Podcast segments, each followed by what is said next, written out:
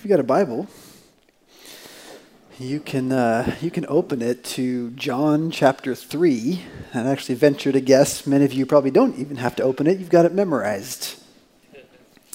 John three sixteen and seventeen.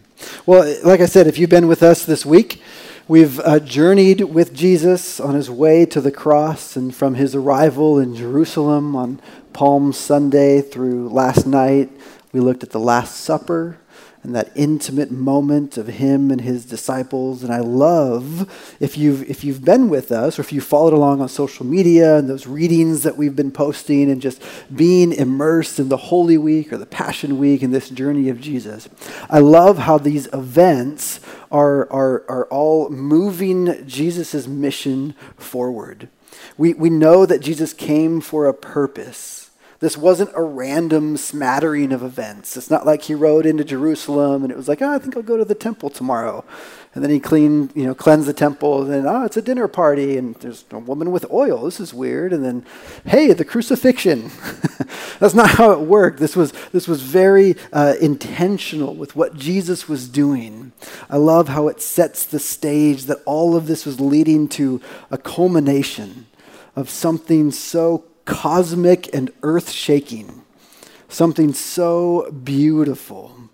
Follow with me for a second. Jesus enters Jerusalem on Sunday as, as kind of this invading conqueror, but not really. This was no threat to the empire of Rome. He was riding in on a donkey with palm leaves being waved. And so what was what was going on here? This was not something that they would have been familiar with. This isn't something that the people of Jerusalem would have been familiar what's happening here? What is actually going on? Monday, Jesus goes into the temple and just cleanses it, tears it apart, calls out the, the priests and the religious leaders, revealing the holiness and the authority of God. That this is something to be taken serious that something is happening here. He's, he's pointing us towards something.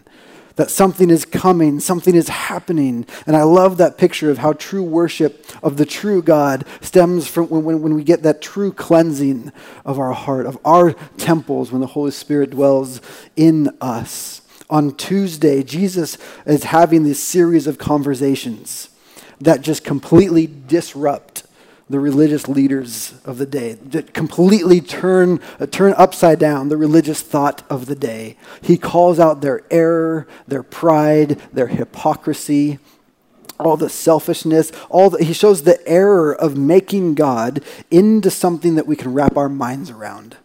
The error of, oh, I know, I know what God is doing. Oh, I know, I know how God works. Oh, I know what you need to do. I know how much you need to pay. I know what the things that you need to follow. Because, yes, I know, I know this God. On Wednesday, the circle is growing more intimate. Jesus is at a dinner party, and we see him be anointed with oil. Jesus shows us the heart of worship. We get glimpses into his royalty of what's happening that the unnamed woman, a sinner, broke her flask of oil and poured it upon Jesus' head. And in her heart, probably unknowingly even to her, is anointing and worshiping and sacrificing, pouring out to the King of Kings. And we're reminded of how we ought to worship. Last night in the Last Supper, Jesus paints this beautiful picture of substitution of what he came to do. This invading conqueror from Sunday, a little weird, has now come to be broken, has now come to die and he points in, this in, how he breaks the bread and, and, and passes the cup to his disciples, where he will take our place, where his body will be broken for us, where he will take the punishment in our place. And Jesus is setting this scene. He has arrived as king, kind of, lowly, meek, and humble on a mission from God, but a God who is holy and authoritative a God who disrupts the ancient error of pride and religious idolatry, a God who demands pure worship and is worthy of that worship because of his authority, because of his royalty, a God who suffers, though, a God who gives, a God who sacrifices, substitutes himself for us, who pours out his blood and breaks his body for the sake of sinners. Do you see that movement? They thought they knew what God was like They thought they knew what God was about. They thought they knew how God worked in the world. They thought they knew how God relates to mankind. And then Jesus showed up and revealed through these events what God is like and what he is doing. This is the kingdom of God. It's that ancient promise coming true. And John sums it up so perfectly. In John 3 16 and 17, you know it. For God so loved the world that he gave his only begotten Son, that whoever should believe in him should not perish, but have everlasting life. For God didn't send his Son to condemn the world. No, but that the world through him might be saved. That the world might be saved. That's beautiful. that is beautiful. Those are beautiful words that the world might be saved. Fyodor Dostoevsky, the Russian uh, thinker, philosopher, and brilliant author, he wrote a novel called The Idiot in, uh, in the mid 1800s. And he wrote one of the most famous lines in all of literature. Perhaps you know it. It's that line Beauty will save the world. It's actually posed in the form of a question to the main character in the novel Do you believe that beauty will save the world? And the main character answers in the affirmative. It's a nod to, Christ, to, to, Christ and his work on the cross. Dostoevsky was a Christian. He was converted later in life, and he's pointing to the work of Jesus on the cross, this saving work of his death. But as we just read these accounts in the scripture reading, is it really beautiful? Jesus' grief, his betrayal, trial, torture, death. Can we see beauty in something so ugly? We call it Good Friday. Can we see something good in something so bad? Beautiful, really? Jesus tortured, falsely tried, mocked, beaten, wrongfully murdered, hanging in shame and defeat? Necessary, maybe. Loving, sure. Sacrificial, yes. But beautiful? Can we see that? I think Jesus is a beautiful king. As I mentioned, Jesus' ministry wasn't random. He came to save the world. He tells Pilate, I have come to bear witness of the truth, the salvation that will make things right between man and God. And do you remember how it started? Way back in Matthew chapter 4, when Jesus comes onto the scene he begins his ministry. Matthew puts it this way Jesus began to preach and to say, Repent, for the kingdom of heaven is at hand. Not repent so you can go to heaven when you die. Not repent so you can live a comfortable life here on earth. Not repent so you can have everything you want here in this life. Repent for the kingdom of heaven is here, that beautiful, glory filled, perfect place of God where everything is good and right, is here. It's come. It's here. And every beautiful kingdom needs a beautiful king, right? And we saw on, on Palm Sunday, the king rides in, the king has come, and the crowds acknowledge it. Hosanna, they say. Save now, King Jesus. You're here.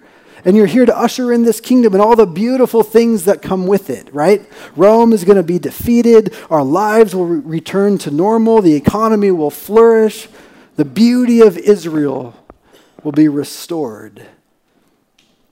All the beautiful things that come with it. Nothing about their own spiritual state, nothing about their sin, nothing about their need for a Savior, nothing about the violence of the world and the oppression of the empires, nothing about the evil that reigns from Satan's lies.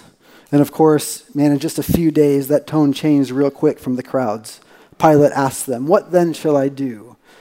With Jesus, who is called king, who you guys called king just a couple days ago. What shall I do with him? Let him be crucified.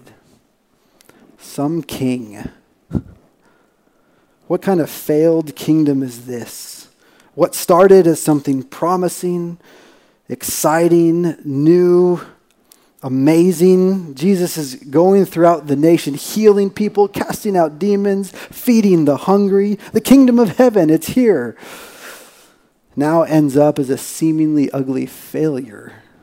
Because I don't need to tell you, the Roman crucifixion was anything but beautiful. Man, it was ugly, horrifying, intentionally ugly. It was meant, the whole purpose of it was meant to shock you into submission to Rome. The whole idea behind this was meant for people to pass by and see a crucifixion and say, oh no, I will bow to Rome. I will bow to Caesar because I don't want that. That was the whole point, intentionally meant to mess you up. that the world through him might be saved. Man, he can't even save himself. They mocked. Kingdom of heaven, more like kingdom of defeat.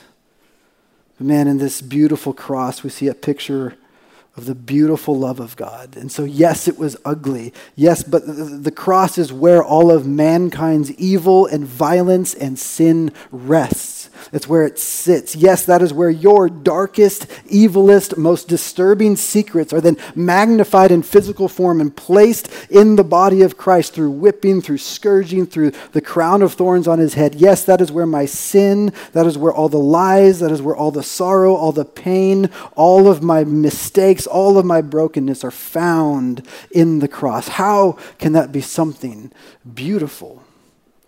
How can this be something beautiful? Because even with all of that, even with all of the sin, even with all of the evil, the cross is the culmination. It's the building up. It's the, it's the epitome of what Jesus has been showing all along divine, disrupting, cleansing, royal, perfect, and holy love. As displayed in forgiveness when he hung there as we just read, forgive them because they don't know what they're doing. That's where God's mercy was put on display for the world to see. When we cry out, Lord, have mercy, Christ, have mercy, we see it. We get the answer when we look at the cross. That's where the kingdom of heaven was revealed. That's where it was made accessible for all of those sinners, like you and like me. The kingdom of heaven is at hand. It's now here, and we see it in the cross. It's where all of my sin, all of my evil, all of my pain, my brokenness is defeated. It's defeated. It's done away with. It's defeated. It's defeated in the cross by a loving God who forgives me. It's where the punishment for your evil it's where the punishment for my pride and my greed and my selfishness is taken. It's where all the principalities and the powers that Paul talks about, all the oppression and injustice and sorrow and pain throughout the empires and kingdoms of world history, from the past to the present to the future, all everything that is wrong with all of it are brought to shame in the cross. It's where perfect, undeserved love, that self sacrificing, others oriented, perfect love is put on display, and we don't deserve it.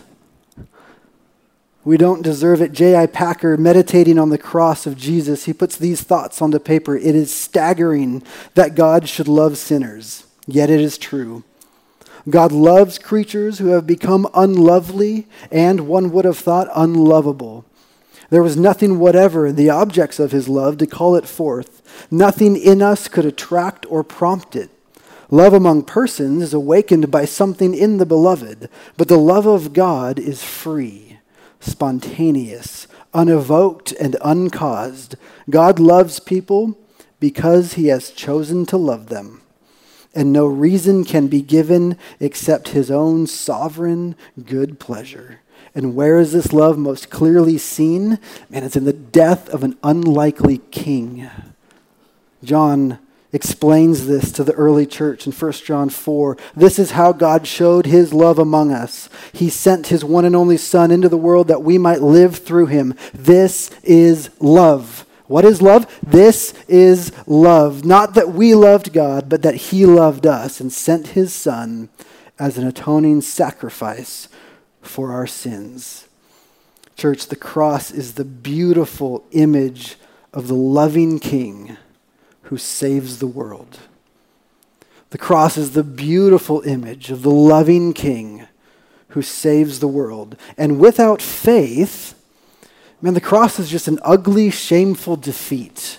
If I can't see it for what it is, then it's, it's nothing more than just another death of a rabbi teacher.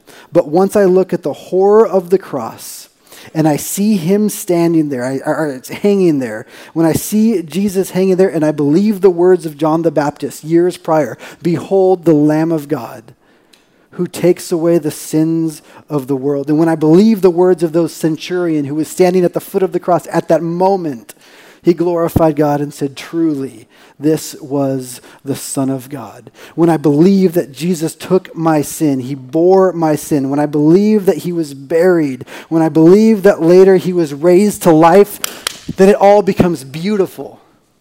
Then it all becomes so beautiful when I look at that. And I say, This is my king. And on that day, man, 2,000 years ago, King Jesus is lifted up, and in his death, he made it possible for the world to be saved. I love these words from David Guzik. He says, Jesus' final words on the cross was the cry, It is finished. But this was not the cry of defeat, this was the cry of a winner, the cry of victory the plan that God set in motion way back on the first pages of your Bible, way back in Genesis 3, when God is meting out his punishment to the serpent, the deceiver. God says this, yeah, you'll bruise his heel, talking about the coming Savior King, but he will crush your head. And Jesus cries out, It is finished. The head has been crushed. As he bore your sins and mine, the head of the serpent has been crushed. When I look at the cross, this is not a concession. This was not a temporary failure. This was not, okay, Satan, you got me, but just you wait a couple days. No, this was a victory. Author and Pastor Brian Zahnd puts it this way The crucifixion was not a defeat that was overturned by the resurrection, the crucifixion was a victory that was revealed by the resurrection. This is the victorious King defeating the power of my sin once and for all. The kingdom of heaven is at hand, and its King has been revealed victorious. King Jesus. The prophet Zechariah wrote to the Jews some 500 years before uh, Jesus was born. In the last few chapters of Zechariah's uh, writings, um, I love how Michael Coogan, the Old Testament historian, puts it. The last few chapters of Zechariah contain pessimism about the present, about their situation, but optimism for the future, based on the expectation of an ultimate divine victory and the subsequent transformation of the cosmos. Okay, well, what did Zechariah say? Rejoice greatly, O daughter of Zion. Shout, O daughter of Jerusalem. Behold, your king is coming. That's the line. Behold, your king is coming. He is just and having salvation, lowly and riding on a donkey. And 500 years later, the Roman governor of the province of Judea is woken up on a random Friday morning, early from his sleep. He's probably upset. He's probably annoyed. He's probably frustrated. What do these Jews want so early? And the Jewish leaders bring him this carpenter turned rabbi teacher. Oh, yeah, the guy that rode in on a donkey a couple days ago. What is he doing here? The Roman governor interrogates him, interviews him, questions him. Who are you? What are you about? Why are you here? He's no threat to Rome. He doesn't find any fault with him. The man is innocent. And so he brings him out, but before he does, he beats him, he's, he's mocked, he's scourged, he puts a crown of thorn on his head. And since they called him a king, they give him a purple robe. And he brings him out to the crowd, this Roman governor, Pontius Pilate. And he sets Jesus up. His blood is pouring down his face as he can barely stand. And this Roman governor, 500 years later after Zechariah, says, repeats the very same words Behold your king. Behold your king. And they led him away to be crucified. What? Is this our response to King Jesus? how are we going to respond? Can I just ask you? Is, is Jesus the king of your life? Is Jesus the king of your life? Do you, can you see the beauty in something so horrific as the death of Jesus? Can you see the beauty of surrendering to a king that is so loving, so forgiving, so merciful that he would break his body for you, so in love with you that he would pour out his blood to pay for your sins and to purchase you back to, your, to himself? That we can say, I am a child of God because of what Jesus did because I couldn't pay the price. I have no business being loved by this God. I don't deserve this king. The right and correct consequence for my life, for my actions, for my sin is death and separation from God. I don't measure up. I have fallen short. That's what Paul says. All have fallen short. You've fallen short. I have fallen short. All have fallen short of the glory of God. But the cross isn't just a means to mend that gap okay, the cross, and now I can make it to God. Now I can, oh, now I can be there. Now I can get to heaven. The cross isn't just a, the, the stepping stone to get to God. The cross is a sledgehammer that breaks down those hostile walls that separated us in the first place, where Jesus took it all away. And it allows us to, to behold our King that allows us to behold our King and fall down in joyful worship. I'll ask you again is Jesus the King of your life? If not, tonight's a great time to change that. Maybe, maybe you've, this is the first time you've set foot in church. And you've never heard this before that God would love the world, that God would save the world. Perhaps you've heard this a million times that God loves you, Jesus loves you. These are not empty words. Oh, these are not empty words. Jesus proved his love. God showed his mercy by becoming the slain king to purchase us back to himself. I would, I would invite you to make Jesus the king of your life. And not by anything you do. The Bible says, repent. Jesus said, repent, for the kingdom of heaven is at hand. It's here, it's for you. You can believe the words of John the Baptist Behold the Lamb of God that takes away your sin. And in the words of Zechariah, rejoice greatly because your king has come. I'm going to pray right now. And if you would like to make that decision, if you'd like to to make Jesus king in your life, pray something along these words with me. There's, there's no magic in them or anything like that, but, but pray something along these lines. Heavenly Father, I admit that I'm a sinner and I admit that I can't save myself, and so I surrender to the kingship of Jesus. Lord, on this Good Friday, I make the decision to rejoice greatly because my King has come. So, Jesus, wash me clean, cleanse me from my sin. I repent and turn to you. Lead me, guide me into your kingdom. Amen. And if you if Jesus is your king, oh praise the Lord. Would you see the beauty in the ugliness of the cross? Would you remember his body broken and his, lo- his blood poured out as we come to the table of communion tonight? If you're here, you should have the communion elements at your seat. If you're watching from home, uh, you, should, you can grab anything that's nearby if you'd like to partake with us. But as we take communion, we should remember what Jesus has done. In fact, exactly that's what Paul says. I'm going to read from 1 Corinthians 11. Paul talking about the table, this, this, this meal that Jesus instituted. He says, For I received from the Lord that which I also delivered to you, that the Lord Jesus, on the same night in which he was betrayed, took bread, and when he had given thanks, he broke it. And he said, Take and eat. This is my body which is broken for you. Do this in remembrance of me.